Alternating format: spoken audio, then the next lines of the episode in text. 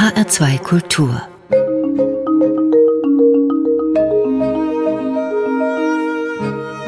Doppelkopf Heute am Tisch mit dem Reiseschriftsteller und Journalisten Jens Mühling. Das Gespräch mit ihm führt Jochen Rack. Jens Mühling, geboren 1976, beschreibt in seinem Buch Schwere See eine Reise, die er im Jahr 2018 um das Schwarze Meer herum gemacht hat und zeichnet das Porträt einer multinational und multiethnisch geprägten Landschaft und seiner Menschen, die in Deutschland in der Regel nicht sehr bekannt sind. Deshalb die Frage, Herr Mühling, gleich zu Anfang. Wie sind Sie denn auf die Idee zu dieser Reise um das Schwarze Meer herum gekommen? Oh, lange Geschichte, Herr Rack. Äh, angefangen hat das bei mir mit so einem grundsätzlichen Interesse für Osteuropa, vor allem für Russland und die Ukraine, wo ich mich seit inzwischen 15 Jahren regelmäßig rumtreibe als äh, Journalist und Reporter. Und am Schwarzen Meer bin ich in den vergangenen 15 Jahren auch ab und zu gewesen, also vor allem im russischen und ukrainischen Teil der Küste. Verstärkt dann äh, um das Jahr 2014 herum, als äh, der ganze Ärger zwischen Russland und der Ukraine losging da war ich mehrfach auf der Krim, auch zu der Zeit, als die Krim gerade von Russland annektiert wurde. Die Krim war ukrainisch, als ich sie betrat und sie war russisch, als ich sie wieder verließ. Und in der Zeit hat sich bei mir so ein Interesse für das Schwarze Meer entwickelt und da entstand dann irgendwann die Idee, über die Ländergrenzen hinweg, also über äh, jenseits der Ukraine und Russlands, das Schwarze Meer einmal komplett zu umrunden und zu schauen, ob es über die Ländergrenzen hinweg etwas gibt, was die Anwohner des Schwarzen Meeres miteinander verbindet. Also ob es so eine Art gemeinsame Identität gibt, die durch das Schwarze Meer geprägt ist. Das war so der Auslöser der Reise. Und kannten Sie denn vorher schon diese Länder, die Sie da durchquert sind? Sechs Anrainerstaaten habe ich mir notiert, ich glaube, das stimmt, ja. Sechs, sechs Anrainerstaaten, es sei denn, Sie zählen die Krim separat, was Sie im Buch ein bisschen tun.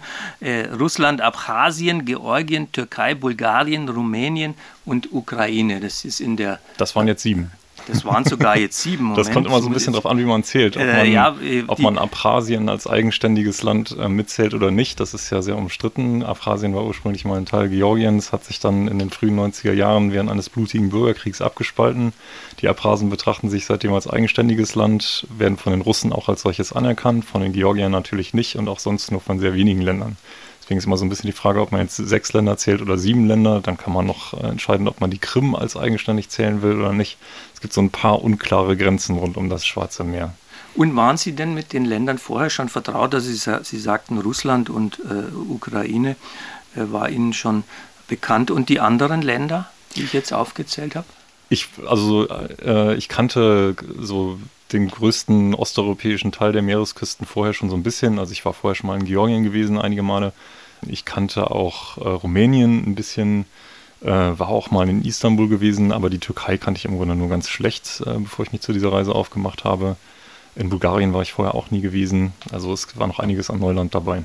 Ja, jetzt, äh, wenn man sich so ein Projekt überlegt, dann überlegt man sich ja sicherlich auch, wie man reist. Sie sind viel mit öffentlichen Verkehrsmitteln unterwegs gewesen oder auch mal vielleicht ein Stück zu Fuß, aber im Wesentlichen haben sie sich also mit den Möglichkeiten vor Ort dann fortbewegt. Das heißt auch eigentlich relativ langsam, oder? Mit einem Taxi oder mit einem, einem Bus. Also ein Flugzeug haben sie, glaube ich, nur einmal genommen. Damit entsteht ja auch eine bestimmte Erzähldramaturgie, wenn man so will. Ich vermute, das hatten sie sich vorher gut überlegt. Ja, ich mache das eigentlich bei allen meinen Reisen so. Also auch in den zwei Büchern, die ich vorgeschrieben habe über Russland und die Ukraine, bin ich immer mit öffentlichen Verkehrsmitteln gereist oder auch per Anhalter. Das hat äh, vor allem den Grund, dass ich es ja darauf anlege, mit Menschen ins Gespräch zu kommen. Und wenn man jetzt mit seinem eigenen Auto unterwegs ist, äh, dann passiert das einfach nicht. Deswegen fahre ich sehr, sehr gerne Zug, Bus, äh, Taxi oder auch per Anhalter in Osteuropa, weil ich die Erfahrung gemacht habe, dass man einfach leicht mit Leuten ins Gespräch kommt. Dann sitzt jemand auf dem Nebenplatz, der vielleicht neugierig ist, was dieser Ausländer in der bulgarischen Provinz macht. Und schon ist man im Gespräch drin. Und dieses Gespräch haben Sie, wenn ich das richtig verstehe, meistens auf Russisch oder auf Englisch geführt? Kommt darauf an, wo ich war. Also ich spreche äh, Russisch, da ich einige Zeit in Russland gelebt habe. Damit konnte ich mich in Russland und auch im ukrainischen Teil der Schwarzmeerküste gut verständigen. Mit Russisch bin ich auch in Georgien und in Abchasien ganz gut durchgekommen. Die Georgier und Abchasien sprechen so aus der Sowjetzeit äh, noch äh, ganz gut Russisch.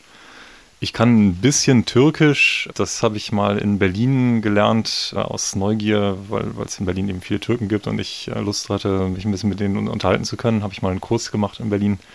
Das ist nicht sehr fließend, aber es hat gereicht, um mich so im türkischen Teil der Schwarzmeerküste äh, den Leuten zu nähern und ihnen zu signalisieren, dass ich äh, interessiert bin an dem, was sie zu erzählen haben.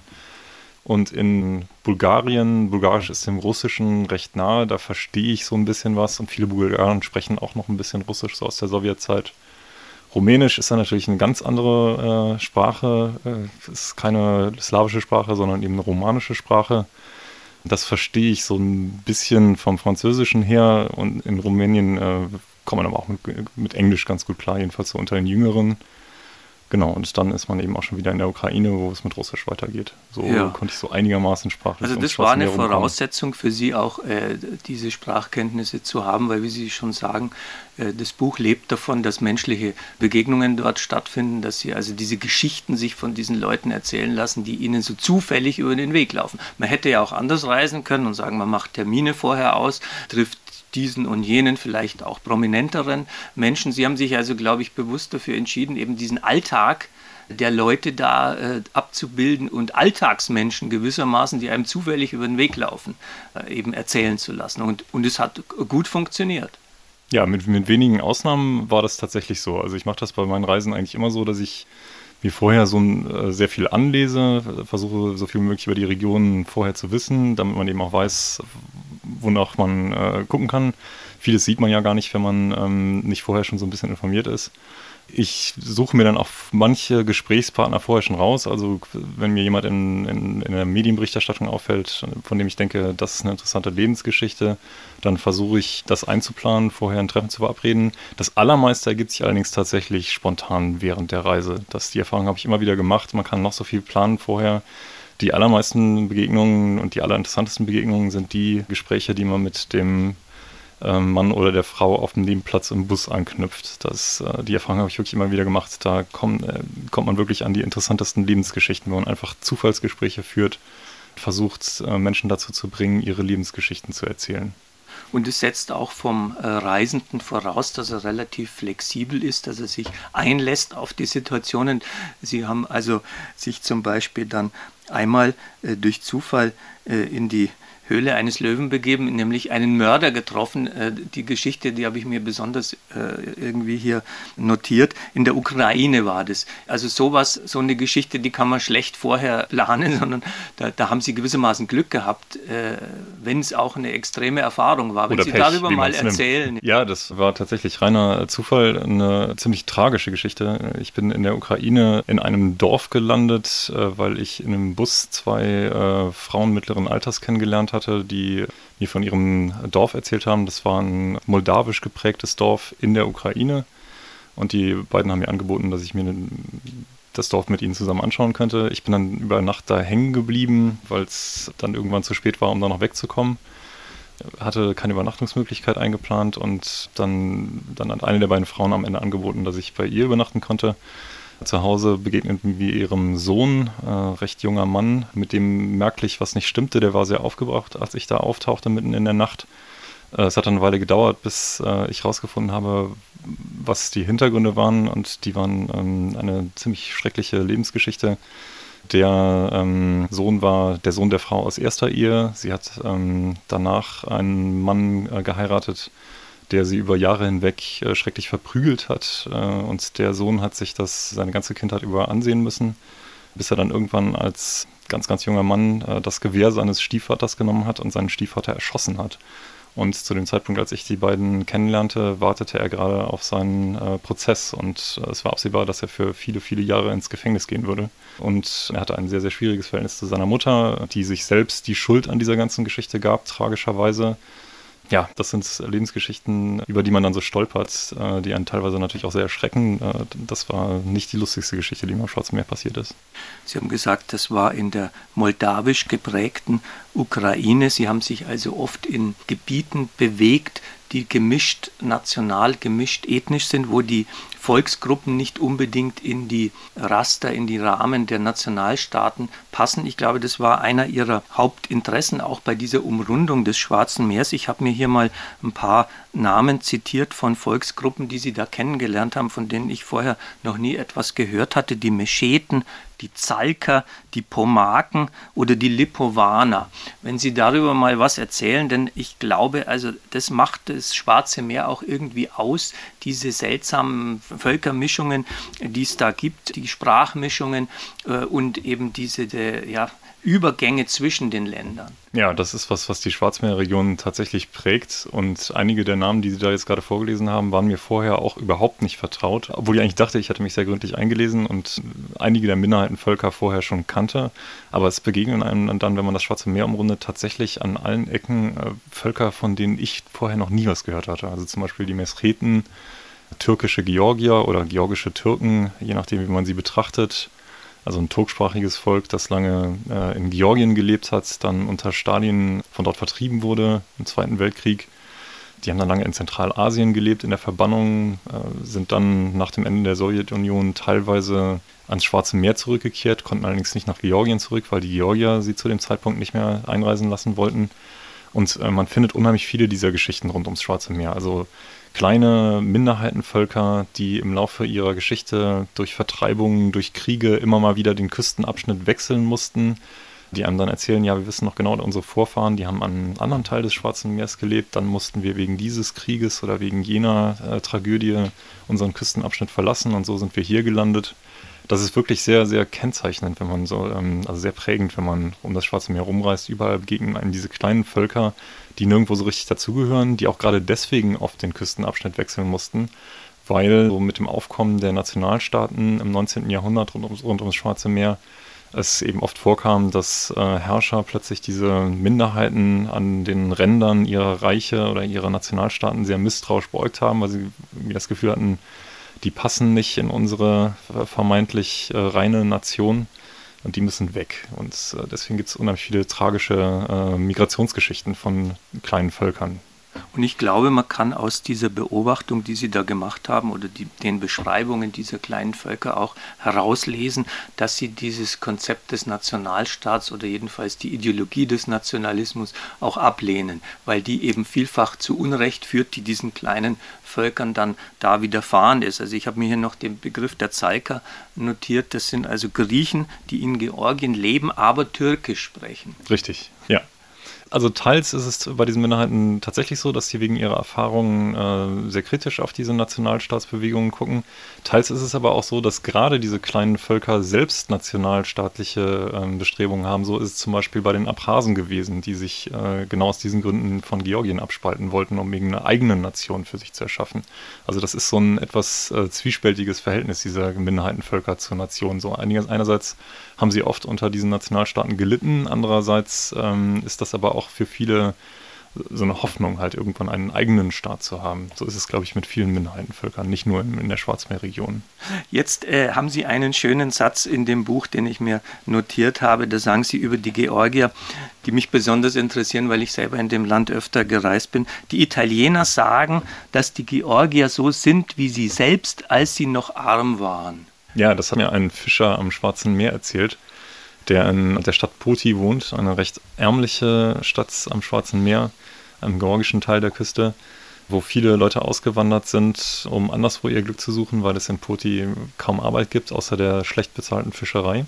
Und äh, viele sind eben tatsächlich in Italien gelandet und ich konnte mir das erst gar nicht erklären, warum denn ausgerechnet in Italien. Und äh, dieser Fischer sagte dann eben, na, die Italiener, die mögen uns, weil sie das Gefühl haben, dass wir ihnen ähnlich sind, weil wir gerne gut kochen, weil wir gerne singen, weil wir das gute Leben mögen. Und äh, er sagte dann, die Italiener sagen, wir sind für sie, als sie noch arm waren. Herr Mühling, Sie haben ein Musikstück mitgebracht, was wir jetzt miteinander hören wollen, und zwar von Leonid Utjossow, Uchonova Moria, am Schwarzen Meer auf Deutsch übersetzt. Warum haben Sie dieses Stück ausgewählt? Das ist ein Stück aus den frühen 50er Jahren, also so aus der sowjetischen Nachkriegszeit. Leonid Utjossow, ein russisch-ukrainischer Jazzsänger, wenn man so will, äh, aus Odessa, wichtige Hafenstadt an der ukrainischen Schwarzmeerküste, sehr stark russisch geprägte Stadt. Und in dem Lied geht es um die Stadt Odessa am Schwarzen Meer.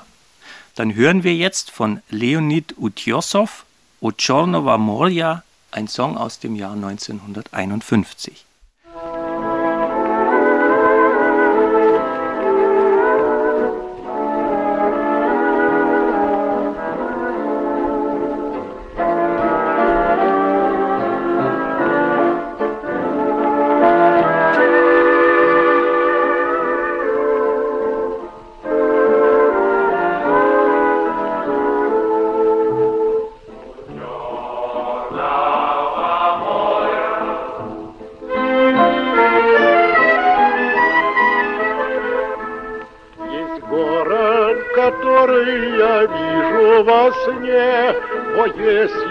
Знали, как дорог у черного моря, явившийся мне, цветущий, как акациях город, цветущий, как акациях город. У черного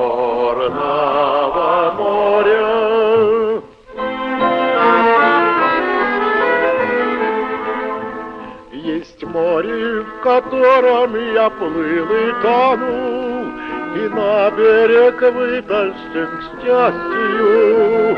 Есть воздух, который я в детстве вдохнул, и вдоволь не мог надышаться, и вдоволь не мог надышаться у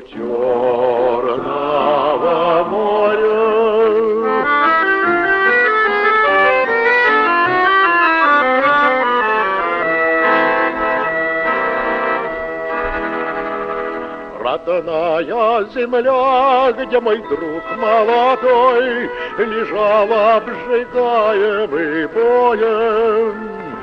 Недаром венок ему свит золотой, И назван мой город героем, И назван мой город героем у Черного моря.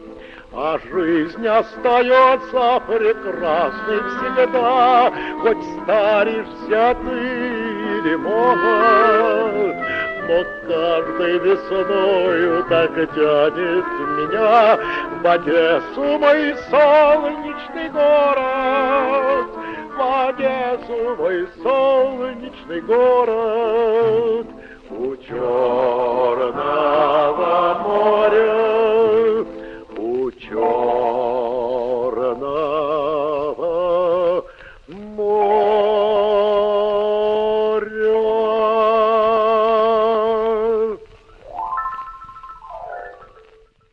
Das war von Leonid Utjossow, O Chornova Moria, ein Lied aus dem Jahr 1951. Mitgebracht hat die Musik der Reiseschriftsteller und Journalist Jens Mühling, der heute zu Gast ist bei Jochen Rack in der Sendung HR2 Doppelkopf. Herr Mühling, Sie haben schon erzählt, dass die Menschen, mit denen Sie dort äh, zu tun hatten, sehr gerne von ihrer Geschichte reden. Die sind also tief verwurzelt in ihrem historischen Wissen. Das hängt vielleicht auch damit zusammen, dass diese Länder ja ihre nationale Identität erst später nach dem Zusammenbruch der Sowjetunion äh, vielfach erreicht haben. Das ist etwas, glaube ich, was das Reisen eben im Osten oder in Osteuropa überhaupt so interessant macht, weil die Menschen interessante Schicksale haben. Die sind in vielfacher Weise gebrochen, deren Familiengeschichten sind äh, durch die verschiedenen Formen des Terrors und Krieges geprägt. Ich glaube, das ist etwas, was sie vielleicht auch dazu motiviert hat, überhaupt diesen Weg nach Osten anzutreten. Denn dieses Buch, Die Reise um das Schwarze Meer, ist nicht ihr einziges Buch. Sie sind nach Russland auch gereist und, die, und in die Ukraine. Sie haben darüber jeweils auch Bücher verfasst. Deshalb will ich Sie fragen, was ist denn diese, diese Grundfaszination, die Sie da spüren? Ich glaube, es ist tatsächlich so ein bisschen dieses Gefühl, dass man in diesen Gegenden in einem Bus sitzen kann und wenn man so durch die Provinz fährt, knüpft man ein Gespräch mit dem Nebenmann oder der Nebenfrau auf dem Platz neben sich an und ist sehr, sehr plötzlich mittendrin in unheimlich faszinierenden Lebensgeschichten die erstens äh, oft gebrochener sind, wie Sie das richtig sagten, als äh, hierzulande und über die die Menschen auch schneller und bereitwilliger und ähm, in mehr Farben zu erzählen bereit sind, wenn man äh, sie gerade erst zufällig kennengelernt hat. Das hat mich immer unheimlich fasziniert, wenn ich dort unterwegs bin und deswegen mache ich das so gerne. Woran liegt es, dass die eigentlich so gerne erzählen? Ist es eine Mentalitätssache? Ich habe mal einen polnischen Freund befragt zu der Thematik, der meinte, die Slawen sind ebenso. Das sei auch eine slawische Mentalität. Tatsächlich ist das, glaube ich, ein bisschen so. Äh, gerade in Russland ist es so, dass die Leute so auf den ersten Blick so ein bisschen mürrisch wirken, man dann aber ähm, sehr, sehr schnell mit ihnen ähm, sehr eng in Kontakt kommen kann. Und dieses enge in Kontakt kommen, das war bei Ihnen auch oft äh, katalysiert durch äh, allerlei Trinkgelage. Ich glaube, das ist eine Beobachtung, die man machen kann, wenn man dieses Buch liest, dass Ihnen also der Alkohol durchaus da die Zungen gelöst hat und diese intimen Begegnungen auch erleichtert hat. Das ist richtig. Aber es war nicht so, dass ich immer mit dem Trinken angefangen hätte. Meistens wurde mir das aufgenötigt. Aber trinkfest muss man schon sein, wenn man sich in diesen Gegenden bewegt. Ja, es äh, kann nicht schaden, wenn man da so ein bisschen im Training ist, ja. Das heißt, Sie hatten wahrscheinlich dann auch die ein oder andere Schmerztablette mit dem im Reisegepäck. also ich habe den ein oder anderen Kopfschmerz tapfer ohne Tabletten ertragen als gerechte Strafe. Wie sind Sie denn überhaupt auf dieses Genre der Reiseliteratur gekommen? Ich habe mir in Ihrer Biografie notiert, Sie haben Literatur studiert in England, glaube ich, war das der Fall, bei WG Sebald. Richtig, genau. Ich habe erst in Berlin Literatur studiert und dann äh, das letzte Studienjahr in England verbracht, dort auch meinen Abschluss gemacht. Also Literatur heißt Literatur, vergleichende Literaturwissenschaft? Richtig, was heißt das? genau. Und bei Sebald, äh, da denken wir natürlich auch an einen bedeutenden deutschen Autor, deutschsprachigen Autor, der äh, zwar in England gelebt hat, aber auf Deutsch geschrieben hat, dessen Bücher große Wertschätzung erfahren haben. Die Ringe des Saturn zum Beispiel, das ist ein Buch, wo auch also die Reise, in dem Fall die Wanderung zu Fuß durch England, die Dramaturgie bestimmt. War das etwas, äh, was Sie da von Sebald auch irgendwie äh, inspiriert hat? Wie haben Sie den überhaupt dort auch erlebt? Er ist ja leider früh verstorben. Ja, der ist äh, tatsächlich kurz nach der Zeit, als ich dort studiert habe, äh, tragisch bei einem Autounfall ums Leben gekommen. Ich ähm, bin mit ihm in Kontakt gekommen, weil er meine Abschlussarbeit betreut hat an der Uni. Ich habe über Elias Canetti geschrieben und äh, Sebald kannte sich mit Canetti gut aus und wurde mir deswegen als Betreuer zugeteilt. Äh, unheimlich sympathischer Mann, dessen Bücher ich damals auch sehr, schon sehr gerne gelesen habe und die in mir sicher schon damals auch so eine, so eine Lust auf ähm, Reise, auf Begegnungen zwischen den Kulturen geweckt haben. Und wie kam es dann zu Ihrem ersten Reisebuch? Das war dann äh, etwas später, also nach meinem Studium habe ich in Berlin eigentlich recht zufällig einen Russen kennengelernt, der ein Freund von mir geworden ist, Juri, der aus Moskau kam und der mir äh, immer wieder Geschichten über Moskau erzählt hat, die äh, so unglaublich klangen, dass ich ähm, einfach Lust bekommen habe, mir das mal anzugucken. Und bin dann im Jahr 2000 das erste Mal einfach aus Neugier nach Russland gereist und äh, stellte fest, dass man da wirklich über die unglaublichsten Geschichten stolpert und bin dann immer wieder hingefahren, habe angefangen, die Sprache zu lernen, fand das alles so faszinierend, dass ich äh, das Gefühl hatte, ich muss mich da mal so ein bisschen längerfristig mit beschäftigen. Hatte dann die Chance, bei einer kleinen deutschsprachigen äh, Zeitung in Moskau zu, zu arbeiten, wo ich zwei Jahre war und bin danach dann zurück nach Berlin gegangen, habe angefangen beim Tagesspiegel hier zu arbeiten und äh, für den Tagesspiegel auch immer mal wieder in Russland unterwegs gewesen. Und dann äh, hat sich bei mir so irgendwann der Wunsch gefestigt, mal einfach einen größeren Text über Russland zu schreiben, weil ich das Gefühl hatte, dass bei diesen Zeitungstexten einfach mal viel untergeht. Also die, da wiederholt sich natürlich auch viel. Es dreht sich äh, halt sehr viel um Putin, es dreht sich sehr viel um politische Eliten. Das ist auch alles wichtig und gut. Und ich habe das auch sehr, sehr viel gemacht ich hatte dann auch irgendwann das Gefühl, ich würde gerne mal ähm, all die Sachen aufschreiben, die in dieser Zeitungsberichterstattung nie richtig Platz haben und ähm, mich mal wirklich länger diesem Land aussetzen, äh, wirklich ähm, gründlich dort rumreisen und bin dann auf eine Geschichte gestoßen, die mich so interessiert hat, dass ich äh, das Gefühl hatte, mit der Geschichte, aus der Geschichte lässt sich ein Buch machen. Das war die Geschichte einer altgläubigen Einsiedlerin, die mehrere hundert Kilometer von der nächsten menschlichen Siedlung entfernt alleine tief in der sibirischen Taiga lebt.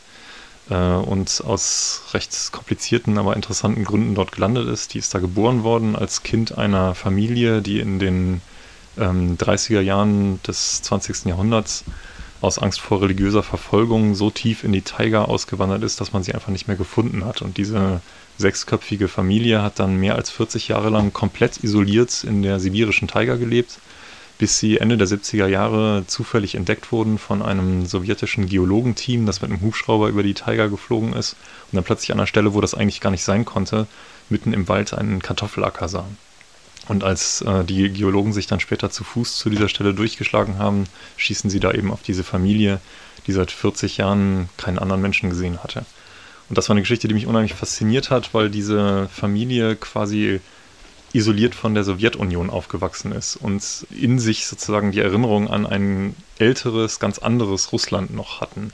Und als ich dann erfahren habe, dass diese die jüngste Tochter dieser Familie noch immer am Leben ist und auch tatsächlich noch immer alleine in der Taiga lebt, habe ich mir vorgenommen, die, nach dieser Frau zu suchen und sie im Wald zu besuchen und äh, an ihrer Lebensgeschichte die russische Geschichte zu, zu porträtieren. Aber Sie sind ja durch das ganze Land gefahren. Genau, Wenn ja. ich, da ist ja am Anfang des Buches so eine handschriftliche, so eine Zeichnung, die Sie wahrscheinlich selber gemacht haben, vermute ich fast, weil Ja, so eine in, dem, Karte. Mhm. in, dem, in dem Schwarzmeerbuch ist ja auch so eine Landkarte, die selbst gezeichnet ist. Ja. Und da sieht man, wie Sie sich also mit einem Zug, glaube ich, im Wesentlichen mit der transsibirischen Eisenbahn, weiß ich nicht, war das die, Mhm. äh, ganz nach äh, Osten bewegt haben bis Vladivostok. Ja, genau. Und die Idee da, Wie lange waren Sie da unterwegs eigentlich? Das war, ähm, ja, also eigentlich ziemlich genau ein Jahr bin ich gereist. Nicht durchgehend, ich bin, habe das so in Etappen gemacht. Ich bin immer mal wieder für ein paar Wochen am Stück unterwegs gewesen, habe dann eine Pause gemacht und bin weitergereist. Und die Idee dabei war so ein bisschen die Lebensgeschichte dieser Einsiedlerin abzureisen oder beziehungsweise auch alle äh, historischen Voraussetzungen, die äh, dazu geführt haben, dass diese Frau heute ganz alleine in der Taiga lebt. So angefangen mit der Taufe der Kiewer Rus, also des Vorläuferstaats der heutigen Ukraine und des heutigen Russlands, deren damaliger Fürst im 10. Jahrhundert äh, seinen Untertanen das orthodoxe Christentum übergestülpt hat, äh, seine Untertanen zwangstaufen lassen hat und damit der russischen Geschichte eben so einen ganz bestimmten äh, historischen Drall äh, gegeben hat. Äh, also Russland war dann eben stärker mit dem orthodoxen Christentum äh, von Byzanz und Griechenland verbunden und nicht mit dem katholischen Christentum Westeuropas. Deswegen begann meine Reise d- damals in Kiew, dem Ort, wo diese historische Taufe, also die Annahme des Christentums durch die Kiewer Rus stattgefunden hat. Und ich bin dann von da aus weitergefahren nach Moskau, ähm, was dann eben der, lange der Sitz des orthodoxen russischen Christentums war. Diese Einsiedlerin ist eben aus religiösen Gründen dort gelandet, wo sie heute ist. Es hat dann im 16., 17. Jahrhundert so ein großes Kirchenschisma in, in Russland gegeben, eine Kirchenspaltung. Es gab damals eine Kirchenreform, die sich eigentlich um ähm, recht banal wirkende Dinge drehte, zum Beispiel die Frage, mit wie vielen Fingern man das orthodoxe Kreuzzeichen zu schlagen hat. Der damalige Patriarch der orthodoxen Kirche war der Meinung, man soll das mit drei Fingern tun, wie es zu diesem Zeitpunkt auch die Griechen taten, von denen man das Christentum ja ursprünglich mal übernommen hatte in Russland. Die sogenannten Altgläubigen, also der Teil der Gläubigen, die diese Reform nicht mittragen wollten, waren wiederum der Meinung, nein, wir haben das schon immer mit zwei Fingern gemacht und genauso wollen wir das auch weiterhalten, denn so ist es richtig. Denn so- sonst hätten das unsere Vorväter ja nicht so gemacht. Und daraus an, an solchen Fragen hat sich dann ein äh, sehr, sehr blutiger Kirchenstreit entzündet, der dazu geführt hat, dass diese sogenannten Altgläubigen über Jahrhunderte hinweg immer in isolierten Randbereichen des Russischen Reichs äh, gelebt haben, um sich zu verstecken vor den Verfolgungen durch die Hauptkirche.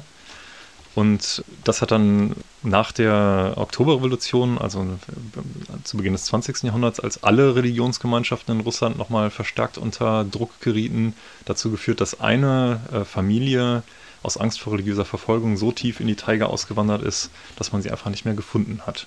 Ja. Und dieser ganze, diese ganze Vorgeschichte ähm, bin ich sozusagen abgereist und habe dabei aber noch viele, viele andere Geschichten äh, entdeckt, die mit Russen und ihrem Glauben zu tun haben, beziehungsweise ganz, ganz unterschiedlichen Glaubenssystemen, die auch so nach dem Ende der Sow- Sowjetunion in großen Teilen der Gesellschaft so wiederentdeckt wurden. Also an vielen Stellen der Gesellschaft hat man damals versucht, so an Glaubensrichtungen anzuknüpfen, die mit der Oktoberrevolution ein plötzliches Ende gefunden hatten in Russland und die dann plötzlich wieder aus der historischen Tiefe der Zeit wieder ans Licht kamen. Und die ja auch, muss man sagen, eine sehr unglückliche äh, Fusion eingegangen sind mit dem neuen russischen Nationalismus. Also Putin ist ja als, wie soll man sagen, Schutzherr auch der äh, russischen Orthodoxie bekannt. Es gibt eine Stimmung im Land, die uns vielleicht vor allem dadurch bekannt geworden ist, weil Pussy Riot durch diesen Auftritt in einer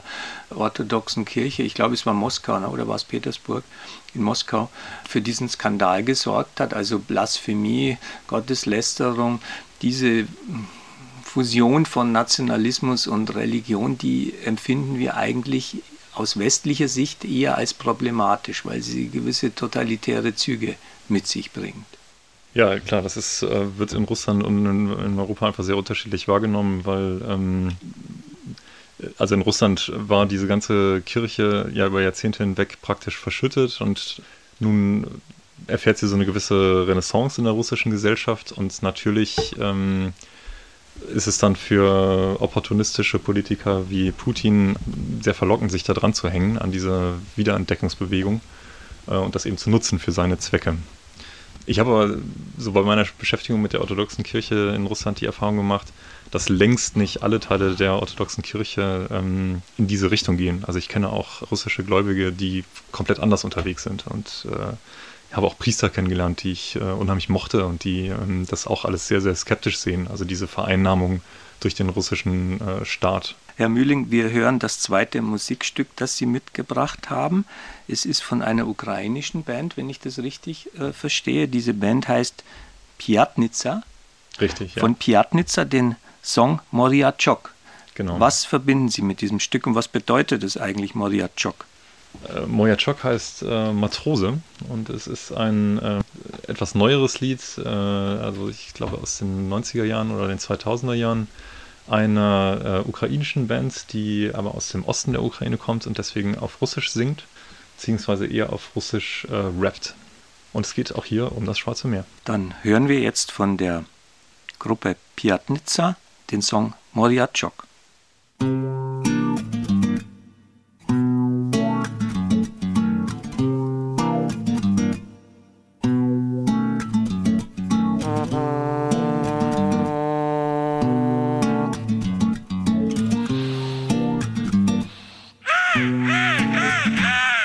Я варвар, варвар, варвар, ворвался в этот мир, как Тор Харбор. Взорвался, попал в прямой эфир С бодрым утром Миромер папа пацифист говорил. Давай пис-пис, давай пис-пис Я маленького роста, у меня один нет росту Но не все так просто, говорила мама переросток. Плавно, плавно, ей всегда быть рядом, а оно мне надо. Не пригодится, сынок. Папа, будь спок, все будет окей Ведь груз не играет в хоккей.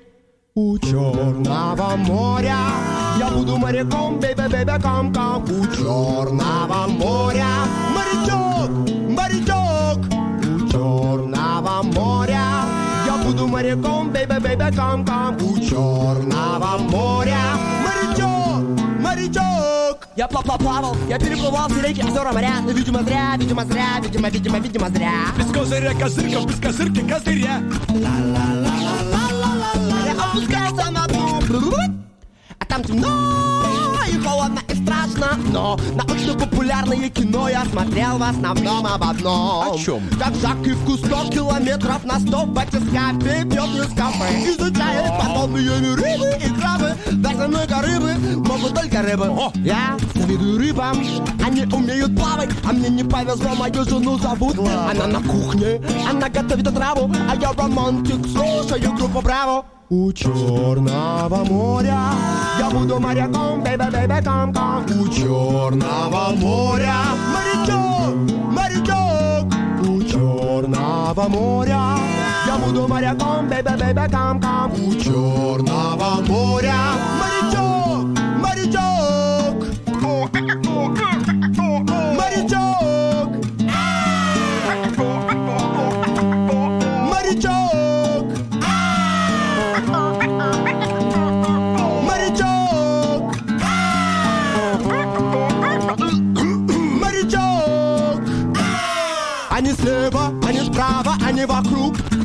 Мне, киньте спасательный круг Хватаются, не дают мне уплыть. Но я гордый моряк, открываю оба крана и ныряю на капельное дно океана. Прямо, черная яма, не хватает кислорода, но всплывать еще рано. Море, море На борту катамарана все в сборе Капитан Григорий не первый раз море С ним Юнга Геннадий мне набил Марину гладь Не работают приборы, моя яхта в коридоре Мы идем на дно, но это ерунда Да я есть акваланг, я ангел, я генерал Я никогда не умирал Посмотри на меня, посмотри Das war von Piatnica, der Song Moria Chok. Mitgebracht hat die Musik der Reiseschriftsteller Jens Mühling, der heute zu Gast ist bei Jochen Rack in der Sendung HR2 Doppelkopf.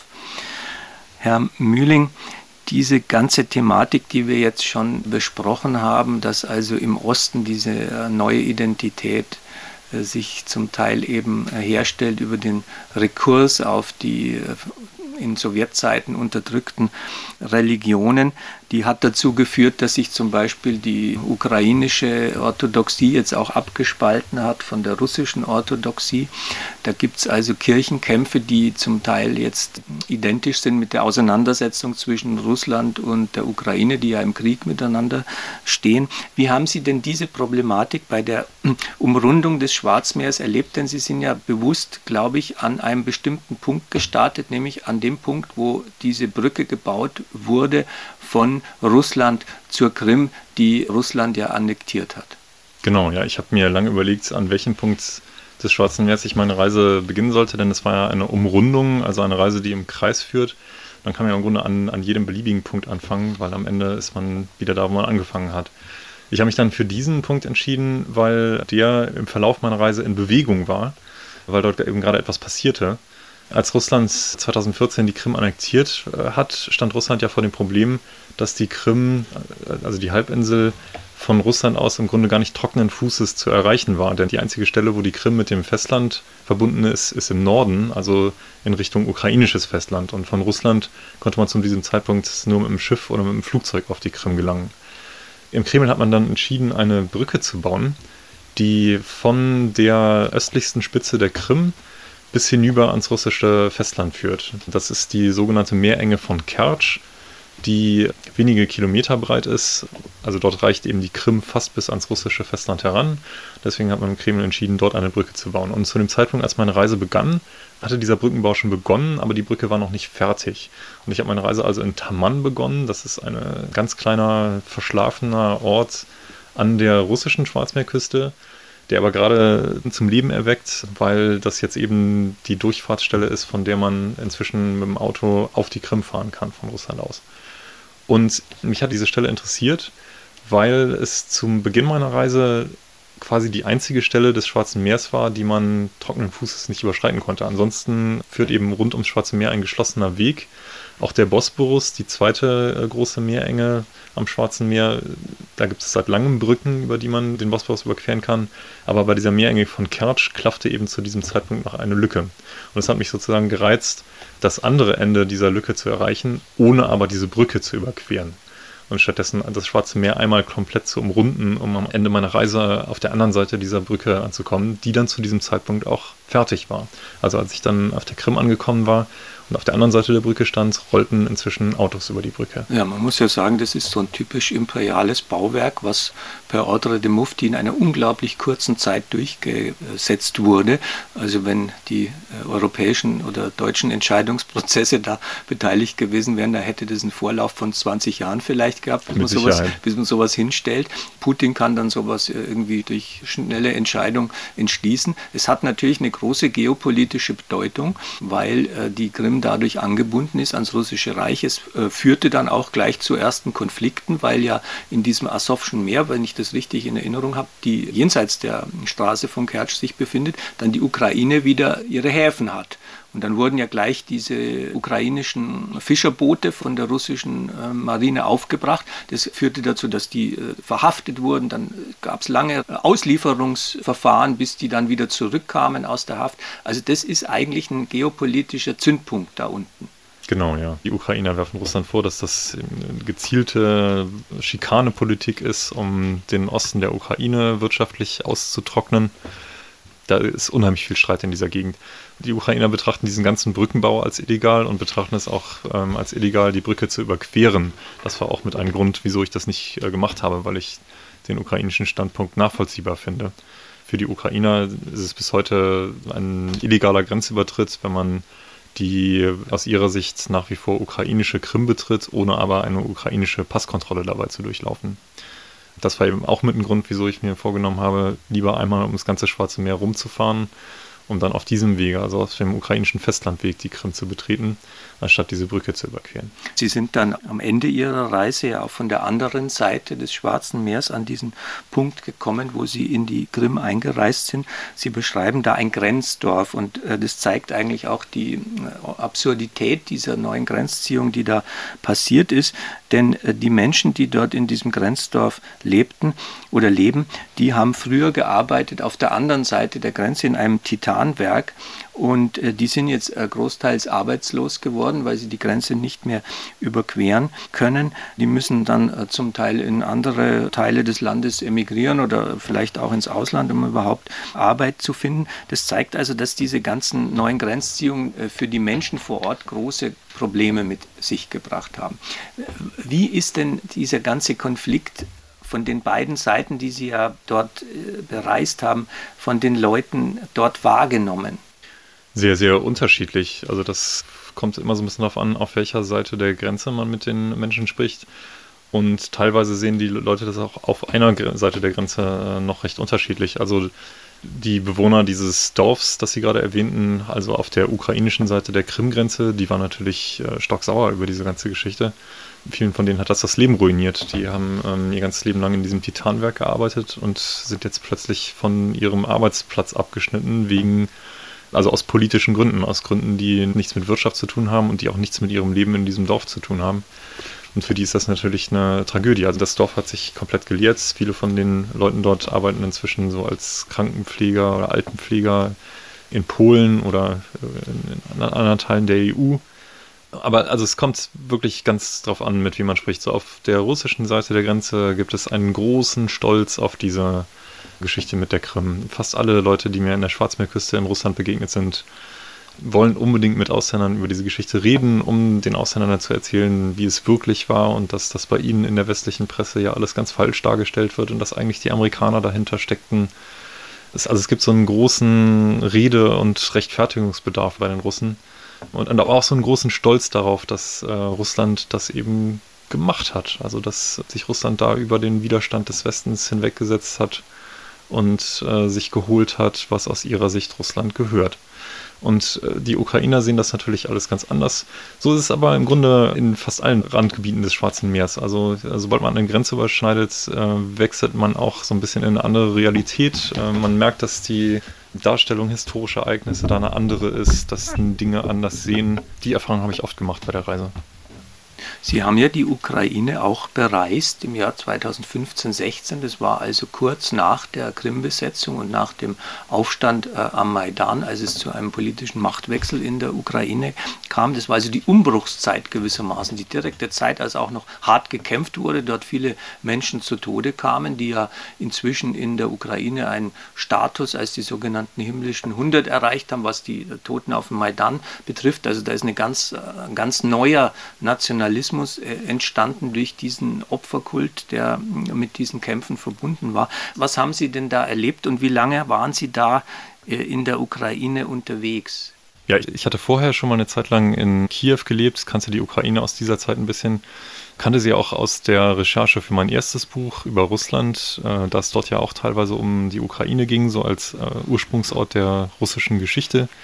Und als dann dieser ganze Ärger zwischen Russland und der Ukraine losging mit der Annektierung der Krim, kannte ich das Land schon so ein bisschen und habe dann aber schnell gemerkt, dass da viele Sachen sind, die ich noch nicht so richtig verstanden hatte. Und ich habe mir dann vorgenommen, die Ukraine einmal komplett zu durchqueren, von der ähm, polnischen Grenze ganz im Westen bis in die Kriegsgebiete im Osten hinein, also bis in den Bereich hinter der Front im Donbass, um äh, das Land in seiner ganzen Breite kennenzulernen und da mit so vielen und so unterschiedlichen Menschen wie möglich zu sprechen über ihre Sicht auf die Ukraine und äh, die ukrainische Identität. Das war der Ausgangspunkt der Reise.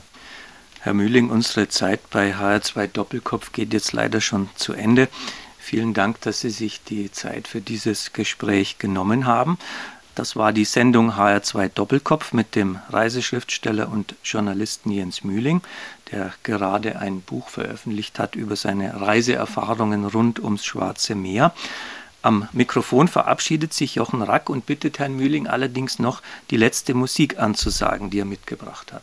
Ja, wir hören jetzt ganz zum Schluss noch ein klassisches Lied über den Bosporus, über die Stadt Istanbul, also sozusagen den Ausgang des Schwarzen Meers hin zur Ägäis. Auch deswegen ein passender Abschluss. Hier endet das Schwarze Meer, hier beginnt etwas Neues. Wir hören Istanbul von Birsen Tezer.